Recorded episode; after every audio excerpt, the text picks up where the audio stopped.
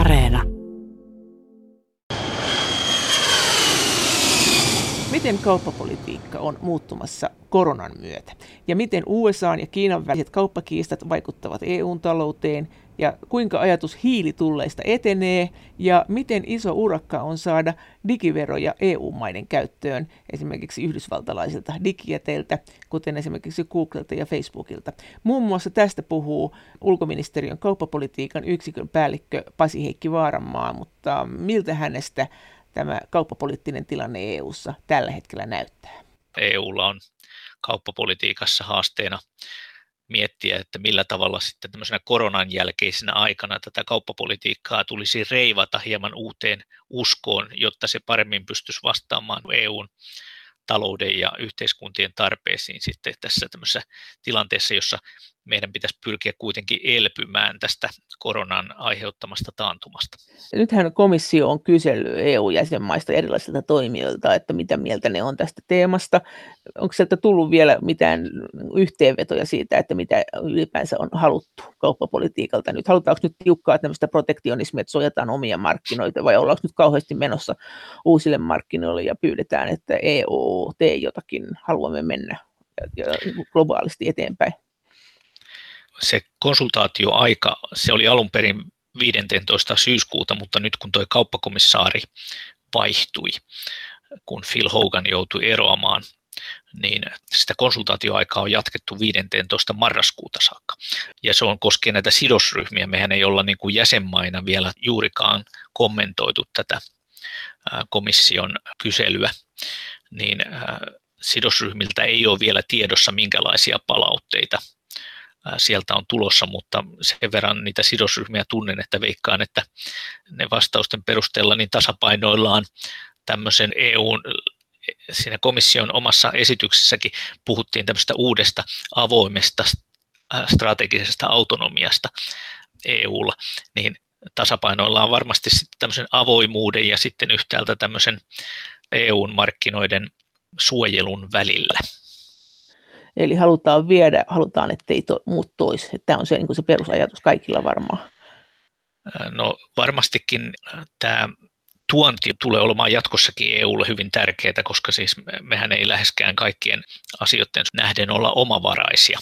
Että toki me tarvitaan tuontia paitsi raaka-aineita, niin sitten erilaisia välituotteita, joita EUssa sitten työstetään eteenpäin ja viedään ulos tai käytetään. Mutta siis tähän tuontiin liittyy sillä tavalla kaikenlaisia herkkyyksiä, että nyt kun tämä koronavirus on tavallaansa osoittanut sen, että meidän arvoketjut on haavoittuvia esimerkiksi siitä, että meillä on vain esimerkiksi yksi maa, joka tuottaa tiettyjä komponentteja tai raaka-aineita meille, tai sitten se arvoketju on toisella tavalla pirstaleinen, niin me joudutaan miettimään sitä, että millä tavalla voidaan ne tuotantoketjut varmistaa, että ne kaikissa kriisitilanteissakin ne toimii. Ja siinä suhteessa sitten tullaan EU:ssa varmaan käymään sellaisia keskusteluja, että tulisiko tuotantoketjujen sijaita lähempänä Eurooppaa, esimerkiksi siinä ihan lähinaapurustossa tai jopa Euroopassa, että pitäisikö meillä olla tiettyjen tavaroiden valmistuskapasiteettia toisella tavalla kuin meillä tällä hetkellä on. Tarkoittaako tämä nyt tätä koronaa ennen kaikkea, että kun nyt huomattiin, että lääkeaineet, nämä tehoaineet tuotetaan Kiinassa ja Intiassa suureksi osaksi, niin onko tämä nyt se juttu, joka tässä on päällimmäisenä, vai onko tässä ylipäänsäkin semmoinen tilanne, että varaudutaan siihen, että tämä maailmankauppa ei tulevaisuudessa toimi niin sujuvasti kuin se on nyt toiminut, koska nyt on kaikennäköistä esimerkiksi USA:n ja Kiinan välissä jännitteitä tässä kauppapolitiikassa, ja jos näin on, niin mitkä ne on ne asiat, joiden tuotantoa haluttaisiin nyt siirtää Eurooppaan varmuuden vuoksi tai EU-alueelle? No varmasti tässä nyt tässä keskustelussa korostuu toki nämä terveyteen liittyvät haasteet, että halutaan todellakin niin kuin varmistua sitten siitä, että tämmöisessä koronan kaltaisessa pandemiassa meillä on niin kuin riittävästi keinoja vastata niin kuin näihin tuotannollisiin pullonkauloihin ja toisten maiden asettamiin vientirajoituksiin ja tämän tyyppisiin. Mutta samanaikaisesti vaikuttaa selvältä, että tämmöistä laajamittaista jonkun suojavarusteiden tuotantoa tai edes lääkkeiden tuotantoa EU:ssa ei välttämättä ole kuitenkaan tarkoituksenmukaista tehdä, vaan kyse pikemminkin siitä, että otetaan varmuusvarastointikysymykset toisella tavalla tapetille kuin ehkä ennen tätä koronaa on ollut. Mitä sitten sen päälle tulee, että minkälaisissa muissa tuotantoketjuissa mietitään näitä haavoittuvuuksia, niin varmasti olet oikeassa siinä, että tämä Yhdysvaltain ja Kiinan välinen teknologiakamppailu pakottaa niin kuin EU:ssakin yritykset miettimään sitä, että jos toiselta markkinalta tavaroiden saaminen vaikeutuu tai sitten toisen maan asettamien erilaisten rajoitusten vuoksi muuttuu mahdottomaksi, niin sitten täytyy niiden yritysten, jotka on näistä välituotteista riippuvaisia tai raaka-aineista riippuvaisia, niiden täytyy sitten ryhtyä toimiin, että näitä aineita ja tavaroita voidaan saada sitten jostain muualta. Se, että mitä kaikkia tuotteita se koskee, niin se kirjo on varmasti laaja, mutta voisi kuvitella, että siellä on esimerkiksi tätä informaatioteknologiaa, jonka suhteen joudutaan yrityskentällä pohtimaan eri vaihtoehtoja. Mitä siitä teknologiasta me halutaan niin kuin Euroopan alueelle? Mikä on meille kriittistä, että me ei haluta, että se on EU:n rajojen ulkopuolella? Intiassahan esimerkiksi, sieltähän teetetään paljon tämmöistä jotakin koodausta ja muuta, mutta sä sanoit teknologia. No mä lähinnä ajattelin sitä, että jos ajatellaan tämmöisiä korkean teknologian valmistusketjuja, jotka on globaalisti aika pitkiä.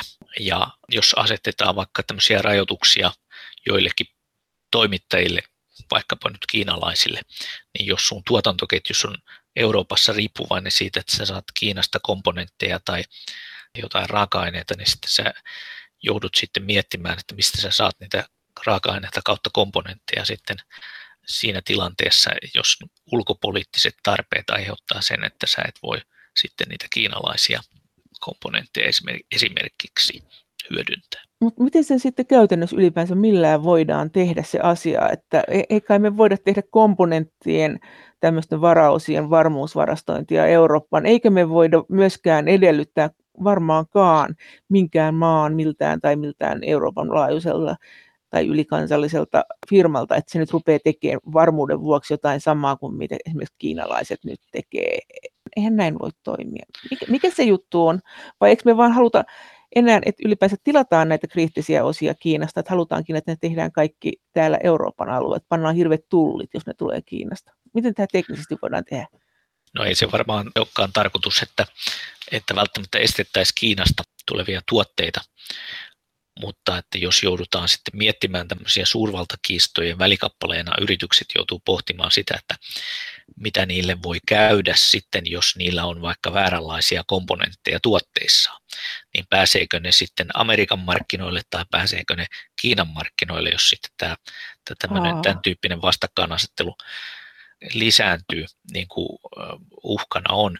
Niin siinä vaiheessa sitten mietitään, että onko se mahdollista se esimerkiksi tällä hetkellä Kiinassa oleva tuotanto siirtää vaikka Indonesiaan tai Vietnamiin tai johonkin siihen lähialueelle, jossa kyettäisiin tekemään samanlaista laatua ja niin kuin tuotannollisia määriä kuin Kiinassa kyetään, tai pitäisikö siirtää Taiwaniin tuotantoon ja näin päin pois. Että, siis tässä on tällaisia erilaisia asioita, mitä nuo yritykset varmasti miettii, ja sä oot ihan oikeassa siinä, että niin kuin tämmöisiä tämän tyyppisiä yritysten tuotantoon liittyviä päätöksiä on hyvin vaikea tehdä niin kuin valtioiden toimesta, että kyllähän meidän pitäisi ennen muuta tietenkin luottaa siihen, että yritykset tekee oikeat ratkaisut omien tuotantoketjujensa haasteisiin ja haavoittuvuuksiin liittyen.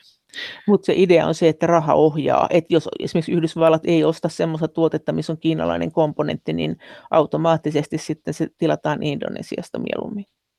Jos eurooppalainen firma tekee näitä tuotteita ja haluaa sen komponentin tuoda ulkopuolelta Euroopan.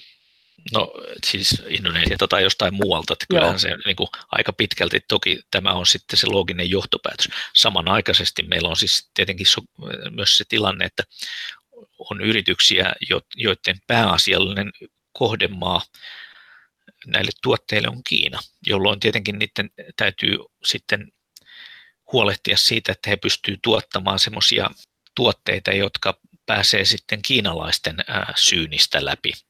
Ja todennäköisesti se osittain tarkoittaa sitten sitä, että joudutaan niin kuin luomaan tavallaan kaksi tuotantolinjaa, että toinen on sitten globaalisti muille asiakkaille ja toinen on vaikka Kiinalle. Ja tätähän kehitystä on myös nähtävissä. Ulkoministeriön kauppapolitiikan yksikön päällikkö Pasi-Heikki Vaaranmaa.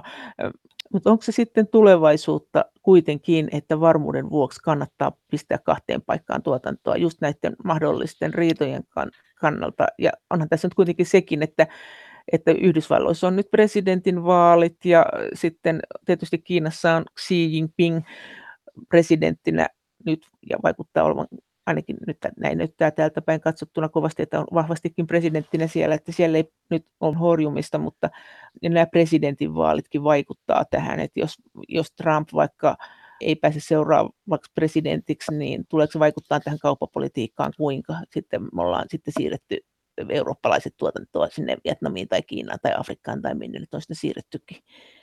No.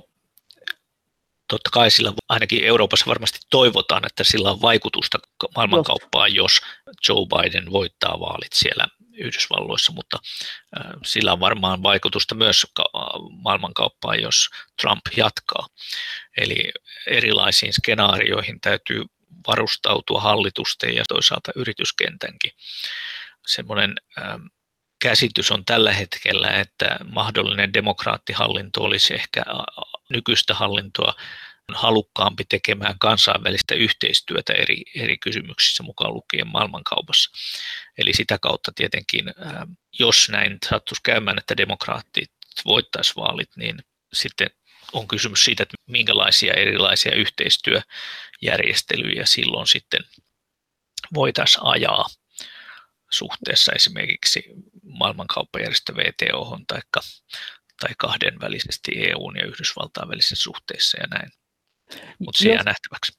Jos Trump ei tule seuraavalle kaudelle, niin onko sitten oletettavissa, että tämä TTIP, tämä USA ja EU:n välinen vapaakauppa- ja investointisuojasopimusneuvottelut, jotka nyt on aivan ilmeisen jäissä, vai onko niin, että ne sitten lämmitetään uudestaan? Pidän sitä ihan nyt tässä välittömästi melko epätodennäköisenä, että Euroopassa niin kuin tämä on kuitenkin nähtävissä aika paljon tämmöistä nihkeyttä näiden tämmöisten isojen megakauppaneuvottelujen suuntaan, että ja tämä ottaen huomioon, että Obaman hallinnon kaudella TTIPiä ei saatu läpi, niin vaikka kuka olisi siellä Valkoisessa talossa, niin sitä on vaikea herättää henkiin nyt tämänhetkisessä eurooppalaisessa näkemysmaailmassa. Miten tästä koronasta vielä, tämä EU:n sisäinen koronakiista? Tämähän oli todella kiinnostavaa, kun viime keväänä eri maat EU:n sisällä ilmoitti, että heiltä ei muuten sairaalatarvikkeita sitten suojavälineitä viedä rajan yli toiseen maahan. Tätähän ihmeteltiin kovasti, että tämähän on siis täysin EU:n sisämarkkinasäädösten vastainen asia. Mitä tästä on puhuttu ja onko tästä nostettu juttuja, mikä tämä tilanne tällä hetkellä on? Sinänsähän siis tuossa sopimuksessa EU:n toiminnasta, niin siinähän todetaan, niin kuin juuri sanoit, että sisämarkkinoiden kauppaan ei saa asettaa, vientiin tai tuontiin ei saa asettaa minkäänlaisia rajoituksia, mutta että siellä on sellainen pykälä, joka antaa siihen mahdollisuuden tällaisessa poikkeuksellisessa tilanteessa. Ja silloin kun näitä osa jäsenmaista otti tämmöisiä rajoituksia käyttöön, niin se herätti kysymyksiä ja se aiheutti myös huolta komissiossa, koska ei ollut itsestään selvää, että nämä rajoitukset olisi ollut ihan kaikilta osin täysin niitä artiklan 36 perusteella hyväksyttäviä.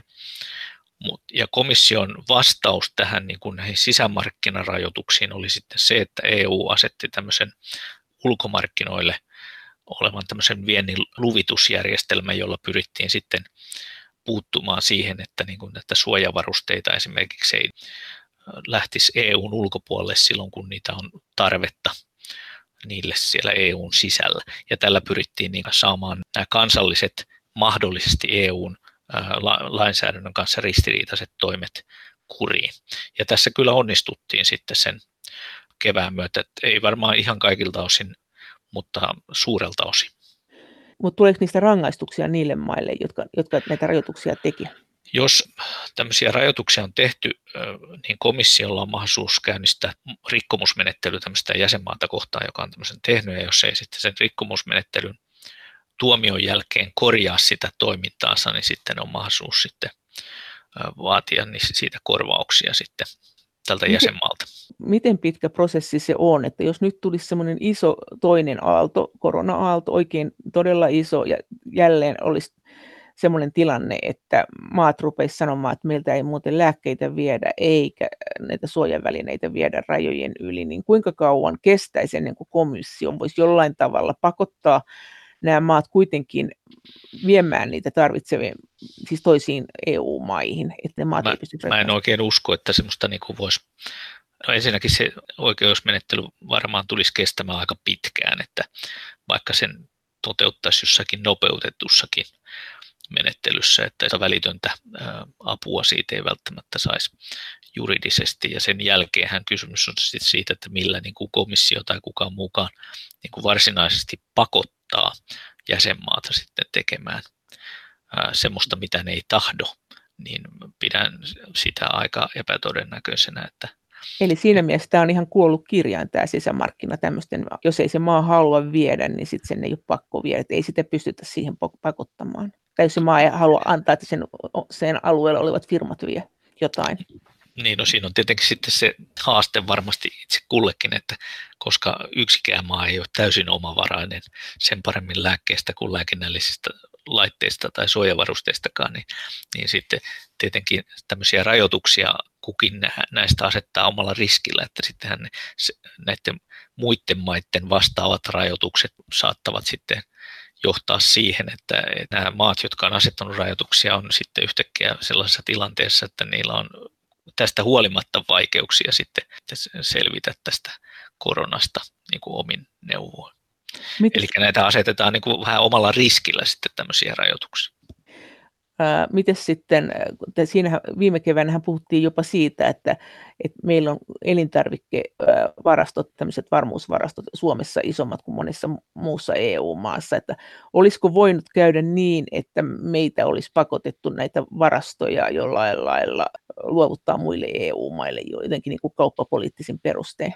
No, täytyy sanoa, että en ole tämän asian asiantuntija, mutta epäilen vahvasti, että tämmöistä pakottamista olisi voitu tehdä. Entäs sitten, kun EU:ssa keskustellaan tästä digiverosta, niin mikä tämä tilanne on tällä hetkellä? Siis ajatushan on se, että EU rupeisi verottamaan maalta sitten esimerkiksi yhdysvaltalaisyrityksiä tai näitä, joilla on näitä isoja, esimerkiksi Facebookia ja mitä näitä nyt on, niin Google, niin siten, että paljonko ne käyttää nämä EU-kansalaiset näitä tuotteita, niin sillä perusteella nämä firmat joutuu maksamaan veroa. Maihin. Verotushan on niin kuin maakohtaista, että kysymys niin kuin tästä kansainvälisen verotuksen kehittämisestä, niin sitä työtä tehdään OECD:ssä, ja siellä pyritään niin kuin löytämään sopua siitä, että millä perustein tämän modernin aikakauden verotusta voidaan kehittää, että kyettäisiin puuttumaan paremmin tämmöiseen voittojen siirtoon ja tämän veropohjan rapautumiseen. Ja tätä koskeva projekti on ollut jo pitkään OECD:ssä käynnissä, ja siitä on tullut hyviä tuloksia. Nyt sitten kysymys on tästä digipalvelujen verosta, jossa osa EU-jäsenmaista on jo lähtenyt tämmöisiä veroja asettamaan. Nehän ei ole kuitenkaan vielä käytössä. Ja monet odottaa, että katsottaisiin ensin se OECD-prosessi loppuun, mutta siis komissio on jo ennakoinut, että jos ei OECD-prosessissa päästä yhteisymmärrykseen, niin sitten EU ryhtyy omiin toimiin. Ja siinä vaiheessa toki riskinä on sitten se, että tästä seuraa tämmöisiä kauppapoliittisiakin jännitteitä. Miten EU pystyy ottamaan tämmöisiä digiveroja EUn ulkopuolisilta toimijoilta? Eihän ne tosiaankaan sinne pyssyjen kanssa voi lähteä Googlelle sanomaan, että antakaa meille tämä raha. No kuitenkin nämä yritykset toimii EU-alueella, että niillä on yhtiö läsnäolo EU:ssa ja toki niitä koskee samanlaiset verovelvoitteet kuin mitä tahansa yrityksiä, jotka on etabloitunut EU-alueelle. Että se ei olisi varmaan sinänsä mikään ongelma, mutta samanaikaisesti niin se konsepti täytyisi kuitenkin saada semmoiseksi, että se olisi hyväksyttävä niin kuin kaikkien näkökulmasta, mukaan lukien näiden isojen alustatoimijoiden. Tulisiko tästä, jos tämän kerran OECD nyt tätä suunnittelee, niin tästä tulisi sitten aika lailla maailmanlaajuinen asia, että tämä digitaalinen tuotanto, niin se ruvettaisiin verottamaan niihin käyttäjämaihin, että se raha menisi sinne eikä niille, jotka näitä palveluita tuottaa. No OECDssä on vähän alta 40 jäsenmaata, että se koskee, sitten kun niistä päästään yhteisymmärrykseen, se koskee ennen muuta niitä, että se on pääsääntöisesti kyse on niin läntisistä teollisuusmaista, vaikka siellä joukossa joitakin kehitysmaitakin on, mutta OECDllä on tämmöinen standardien asettamiskyky, että periaatteessa monet tämmöisistä asioista, joissa OECDssä saadaan luotua jotain parhaita käytäntöjä, niin ne leviää myös muualle maailmaan, että ei ole ollenkaan mahdotonta, etteikö tämän OECDn inspiraationa sitten jotkut muut OECDn ulkopuolisetkin maat saattaisi ottaa käyttöön vastaavan kaltaisia veromenettelyjä, jos tästä päästään sopuun. Mutta pidätkö todennäköisenä, että EU saa tämän nyt aikaiseksi lähivuosina tämän digiveron? No toivottavasti kyetään sen OECDn puitteissa saamaan ratkaisuja, että näissä tämän tyyppisissä niin kuin melko globaaleissa verokysymyksissä, niin se EUn ryhtyminen tämmöiseksi yksittäiseksi suunnannäyttäjäksi ei ole välttämättä kaikkein paras tapa edetä asiassa, kun se kuitenkin ongelma on tiedostettu ja siihen pitäisi löytää ratkaisu, joka ulottuisi niin kuin myös EUta laajemmalle. Mitä sä luulet, että Yhdysvallat sanoo EUlle siinä vaiheessa, jos me nyt ruvetaan yksipuolisesti tätä ajamaan? Jaa, no se varmaan riippuu siitä, että mikä hallinto Yhdysvalloissa tuolloin on, että löydetäänkö dialogia vai löydetäänkö sitten jotain muuta näissä suhteissa. Että toistaiseksi Yhdysvallathan on nyt vetäytynyt vähän siitä OECD-keskustelusta väliaikaisesti, mutta on tietenkin mahdollista, että Yhdysvallat tulee siihen takaisin. Alun pitäenhän siis itse asiassa niin kuin tämä koko OECDn tätä veropohjan rapautumista ja voittojen siirtoa koskenut keskustelu ja toimenpidetavoitteet ja muut, niin nehän lähti periaatteessa aika pitkälle jopa Yhdysvaltain alkuperäisistä tavoitteista. Eli Yhdysvalloilla on ollut kiinnostusta niin kuin puuttua kansainvälisen verotuksen epäkohtiin, mutta että nyt tässä vaiheessa sitten, kun se osittain ne epäkohdat, niiden ratkaisu näyttäisi kohdistuvan periaatteessa moniin amerikkalaistaustaisiin alustapalveluntarjoajiin, niin sitten Yhdysvaltojen ruokahalu on sitten ollut ehkä vähäisempää siinä vaiheessa. Pystyykö Yhdysvallat kaatamaan tämän OECD:ssä tämän hankkeen vai kuinka paljon, miten siellä menee ne äänestykset? Tarvitaanko siellä kaikkien hyväksyntä vai riittääkö siellä määräenemmistö? Se täytyy olla konsensuksella löytyä se. Eli se pystyy kaataan sen, eli tämä voi olla pitkä prosessi. Kyllä. Sekä että. Kyllä, voi olla pitkä prosessi ja pystyy kaatamaan periaatteessa. Ulkoministeriön kauppapolitiikan yksikön päällikkö Pasi-Heikki Vaaranmaa, miten protektionismi ylipäänsä nyt tällä hetkellä globaalisti ja EUn kannalta, että miten sä sen näet? Että tuntuu tämä protektionismi, tämä omien markkinoiden suojaaminen, että nyt tuntuu kyllä siltä, että jopa EU-maatkin jollain lailla on alkanut suojata enemmän omia markkinoita, kuten tässä just tässä koronalääke näiden lääkkeiden kuljettamisessa ja lääkeaineiden kuljettamisessa, niin ylipäänsä Mika Aaltoila sanoi tässä joskus keväällä, että kun tulee tämmöinen kriisi, niin rajat nousee. Nouseeko myös protektionismin rajat EUn ulkopuolelle ja sisälle? Näetkö sen näin?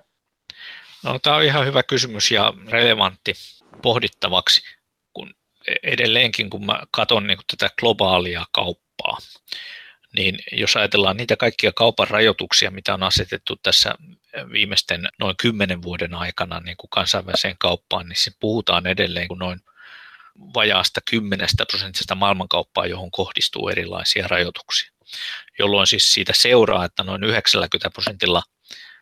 maailmankaupasta näitä ongelmia ei ole.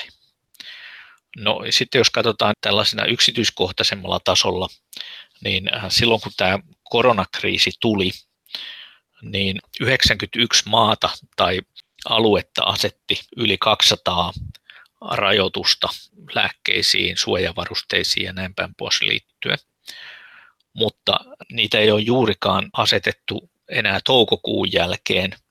Ja sitten samanaikaisesti, kun näitä rajoituksia asetettiin, niin 105 maata, siis enemmän kuin nämä 91 maata, ja osa näistä siis asetti rajoituksiakin samaan aikaan, mutta otti käyttöön samalla 228 tuontia helpottavaa tointa, jolla pyrittiin helpottamaan sekä lääkkeiden että suojavarusteiden että lääkinnällisten laitteiden maahantuontia.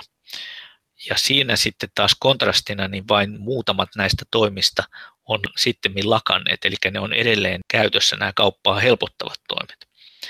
Ja jos sitten katsotaan tätä viimeistä puolivuotiskautta, jolloin WTO on tätä monitoroinut tätä kansainvälistä kauppaa, niin kauppaa helpottavia toimia on nyt niin kuin asetettu tällä ajanjaksolla, tällä puolen vuoden ajanjaksolla enemmän kuin kauppaa rajoittavia, mikä on sinänsä niin kuin myönteinen asia.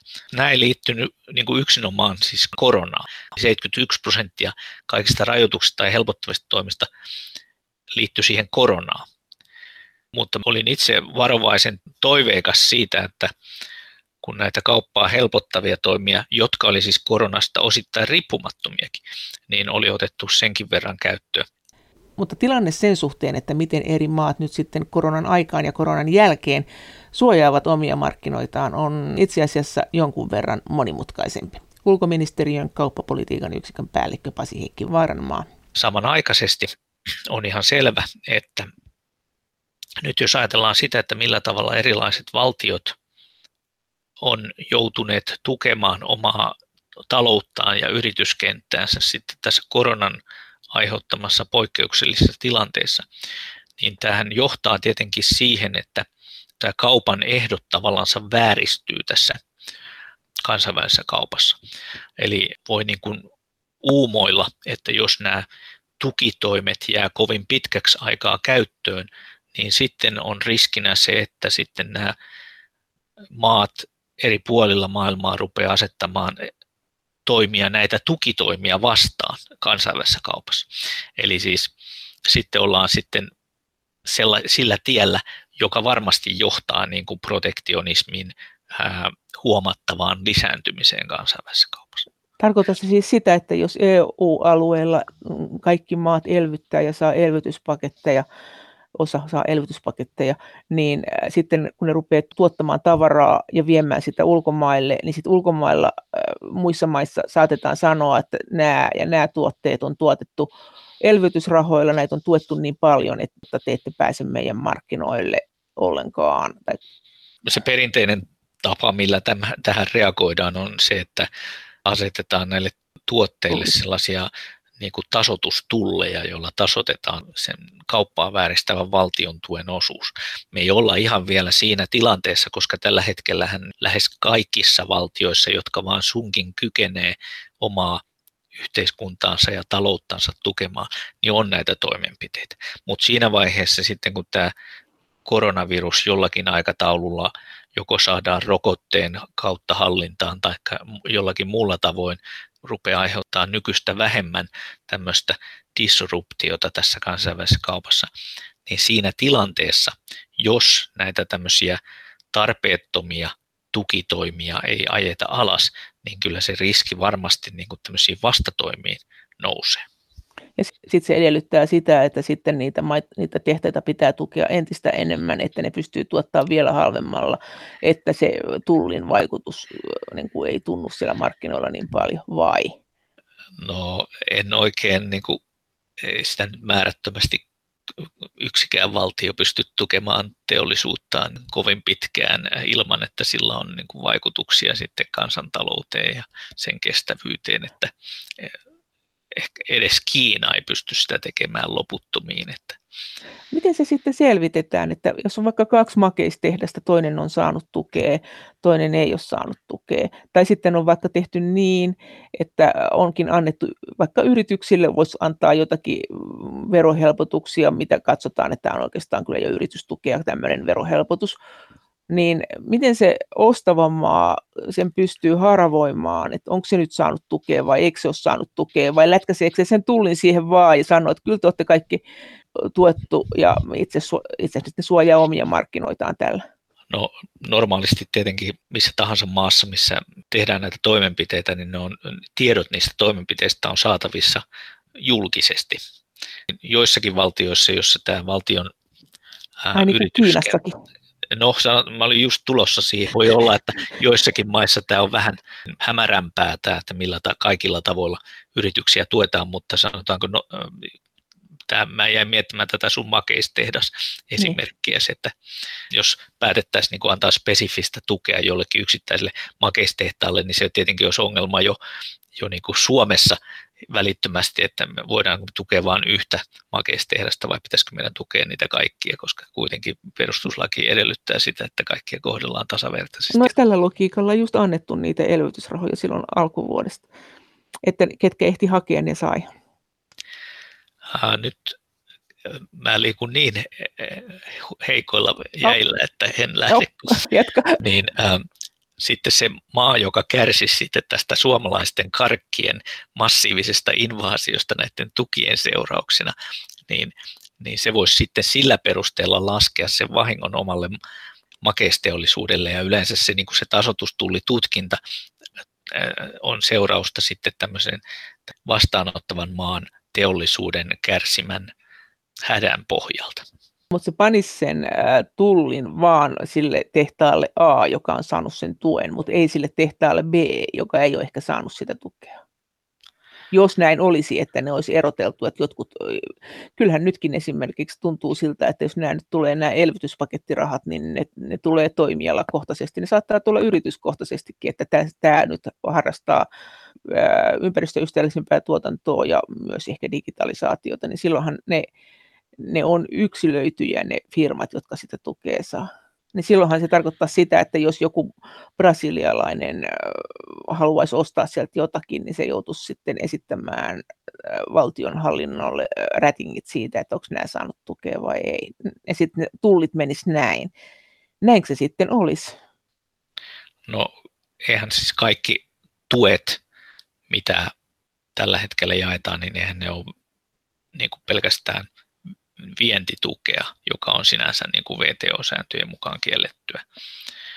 Että tämmöiset tutkimus- ja tuotekehitystuet ja erilaiset muut helpotukset, niin ei välttämättä niin kuin edes kansainvälisen lain vastaisia, mutta mä kiinnitin vaan huomiota siihen, että jos tulisi niin kuin sellainen tilanne sitten, että tämä kauppa käynnistyisi koronan jälkeen erityisesti niin kuin tämmöisen normaalin kysynnän kautta, vaan tämmöisen valtion tuin tuotetun kysynnän kautta tai tarjonnan kautta, niin sitten siinä voi olla niin kuin omat riskinsä tämän protektionismin suhteen, jonka takia niin kuin esimerkiksi komissio on pyrkinyt esimerkiksi Yhdysvaltojen kanssa dialogiin siitä, että millä tavalla nämä kehittyneiden maiden tukijärjestelmät voitaisiin hallitusti ajaa sitten koronaviruksen jälkeen alas.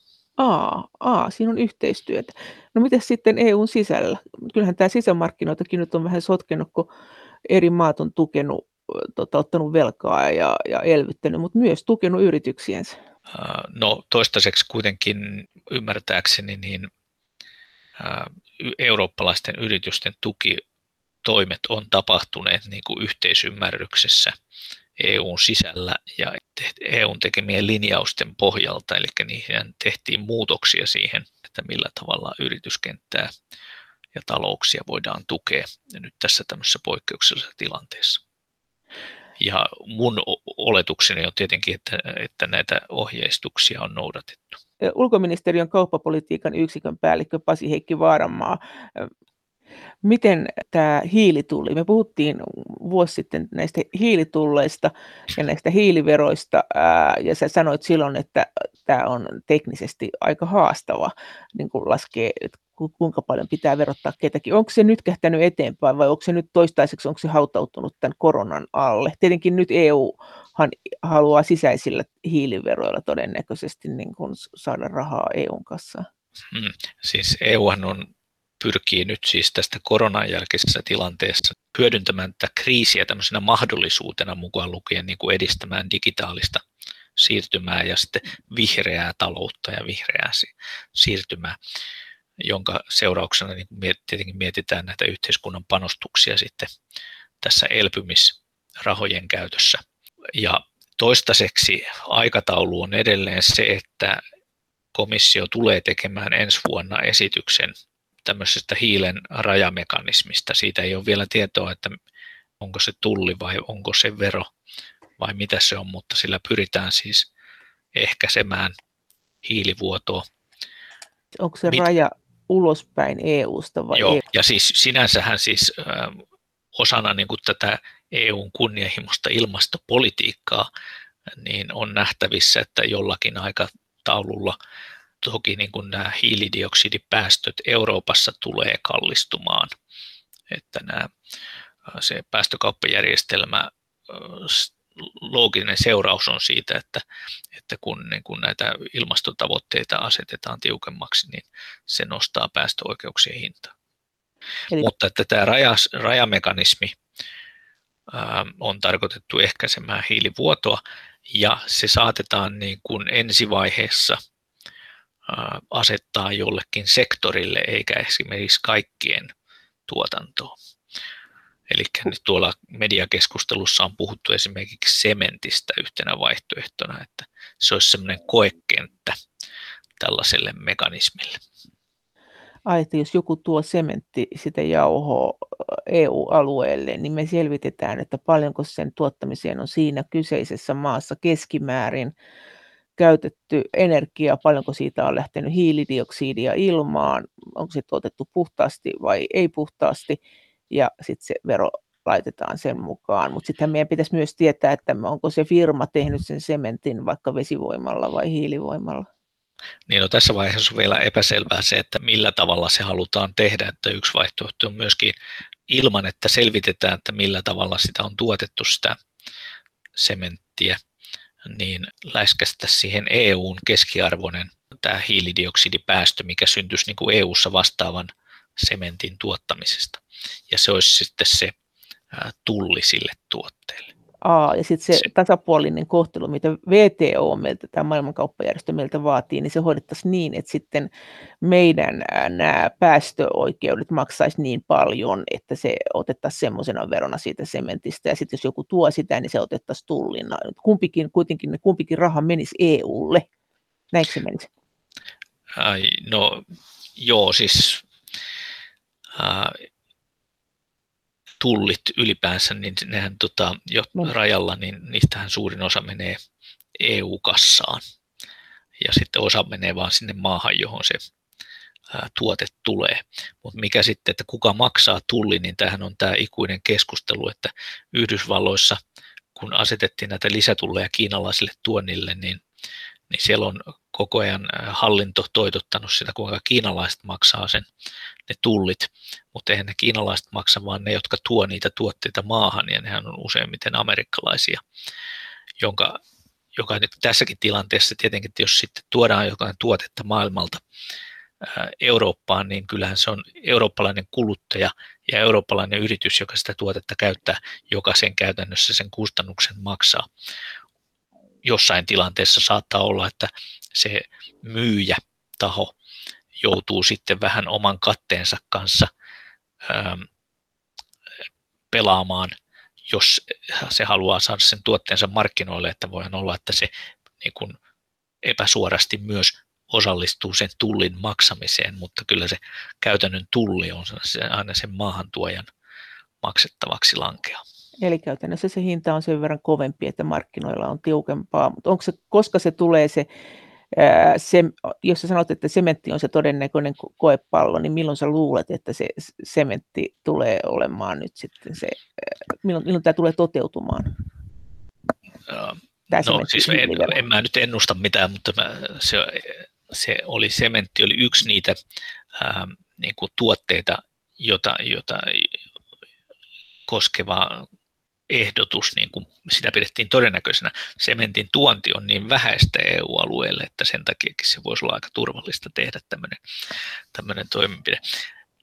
Kun se komission ehdotus tulee, niin sitten sen jälkeen jäsenmaiden täytyy päästä tästä yksimielisyyttä ja yhteisymmärrykseen, että minkälainen se mekanismi on. Siinä voi tulla erilaista keskustelua, soutamista ja huopaamista ja sidosryhmäkuulemisia ja Euroopan parlamentin täytyy siitä todeta jotain. Ja sen takia niin kun, ei se nyt ihan ensi vuoden asia ole sitten niin kun käytännön tasolla, mutta että kyllä siitä useampi vuosi menee silloinkin. Miten toi Venäjän ja EUn suhde tällä hetkellä, nämä kauppasuhteet, miltä nämä nyt näyttää? Näitä pakotteet on ollut, nyt ilmeisesti tässä juteltiin juuri, niin ei mitenkään vaikuta siltä, että olisi kyllä ainakaan nyt pakotteista oltaisiin kauheasti luopumassa, että tilanne on taas hankala. Joo, eikä se varmaan niin kuin nämä tämmöiset hämärät myrkytystapauksetkaan niin sitä helpota sitä dialogin ylläpitämistä, ja niin kauan kuin toki tuolla Itä-Ukrainassa ja Krimillä tilanne jatkuu entisenlaisen, on vaikea nähdä, että tämä tilanne rupesi tästä merkittävästi avautumaan. Luuletko, että tulee lisää pakotteita? Onko tämmöistä ollut jo ilmassa? En uskalla pois sulkea mahdollisuutta.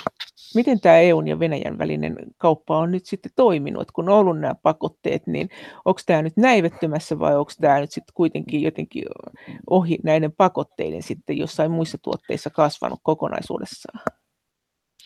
No mun täytyy sanoa, että mä en ole kyllä ihan tuoreimpia kauppalukuja nähnyt, että Venäjänhän niin kuin tietenkin merkittävimmät vientituotteet liittyy tuohon energiapuolelle. Mm-hmm.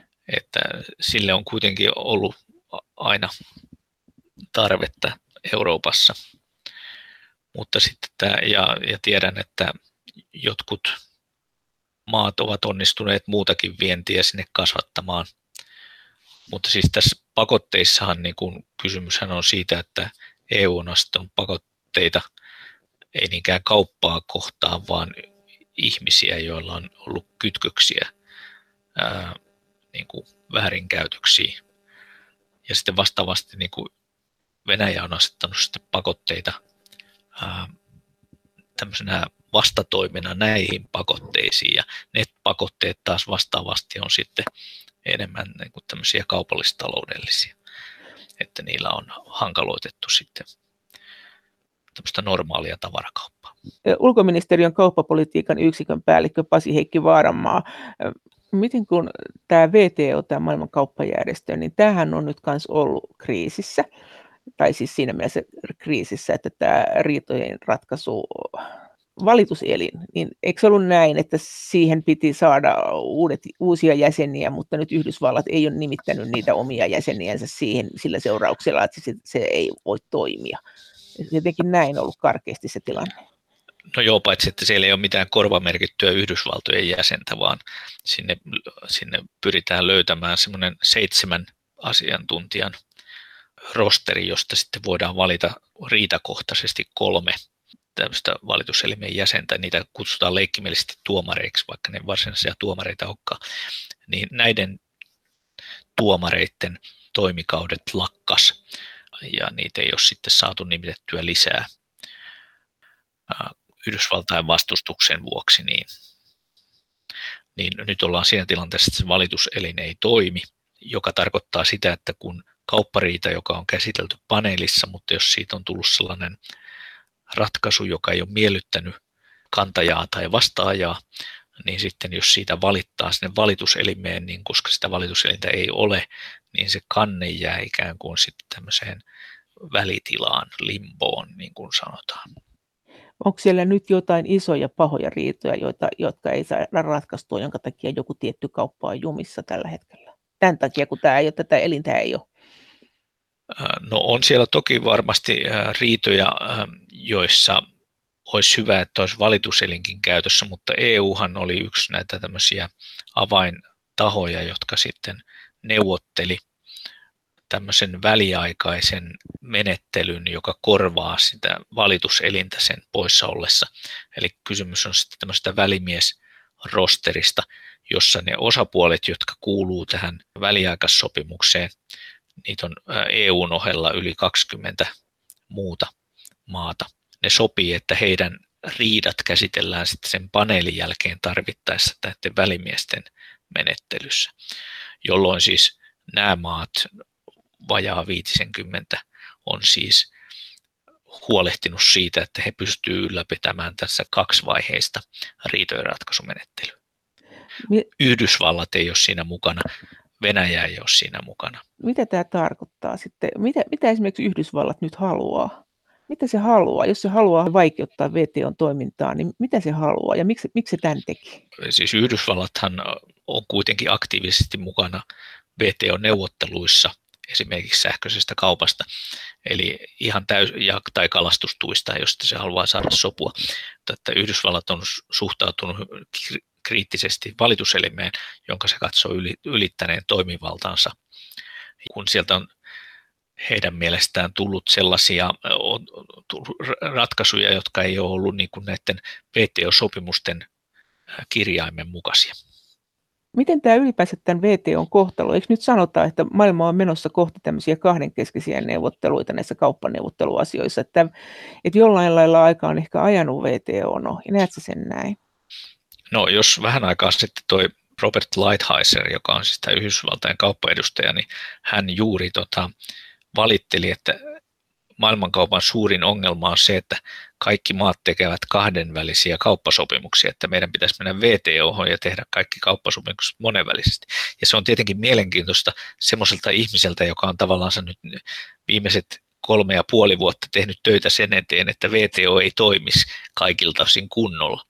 Mutta että tämä oli mielenkiintoinen avaus ja mun mielestä todistaa sitä, että myös Yhdysvalloissa niin kuin tiedostetaan se, että jos ajatellaan kansainvälistä kauppaa, niin parhaintahan se olisi, että ne kauppasäännöt olisi kaikille samat ja yrityksille se toisi enemmän ennustettavuutta kuin sen sijaan, että sulla olisi joka maan suhteen vähän erilaiset säännöt, jos sulla olisi se tietty kauppasopimus niiden valtioiden välillä. Monenvälinen järjestelmä loisi niin kuin semmoista ennustettavuutta ja vakautta tähän kansainväliseen kauppaan, jos siihen pystyttäisiin investoimaan. Ja sen takia niin kuin jollakin aikavälillä pitäisi niin kuin todennäköisenä, että niitä asioita voitaisiin enemmän ajaa WTO:ssa kuin nyt. No miten tämä EU heijastuu, jos kuitenkin WTO voimistuu? Sitten onko se näin, että tämmöisten kauppasotien niiden mahdollisuus vähenisi? Jos nyt kaikki sitoutuisi WTO-sääntöihin, niin silloin voitaisiin riidellä mitään, niin me voitaisiin panna toisillemme tulleja satunnaisesti. No varmasti siis, mitä enemmän saataisiin asioita ajettua WTO:n puitteissa, olkoonpa kysymys sitten neuvotteluista tai sopimusten hallinnoinnista tai riitojenratkaisusta, niin sitä vakaampi se järjestelmä olisi. Eli tämähän on myös EUn tavoite, niin kuin tämän WTO:n uudistaminen ja sen vahvistaminen. Näin.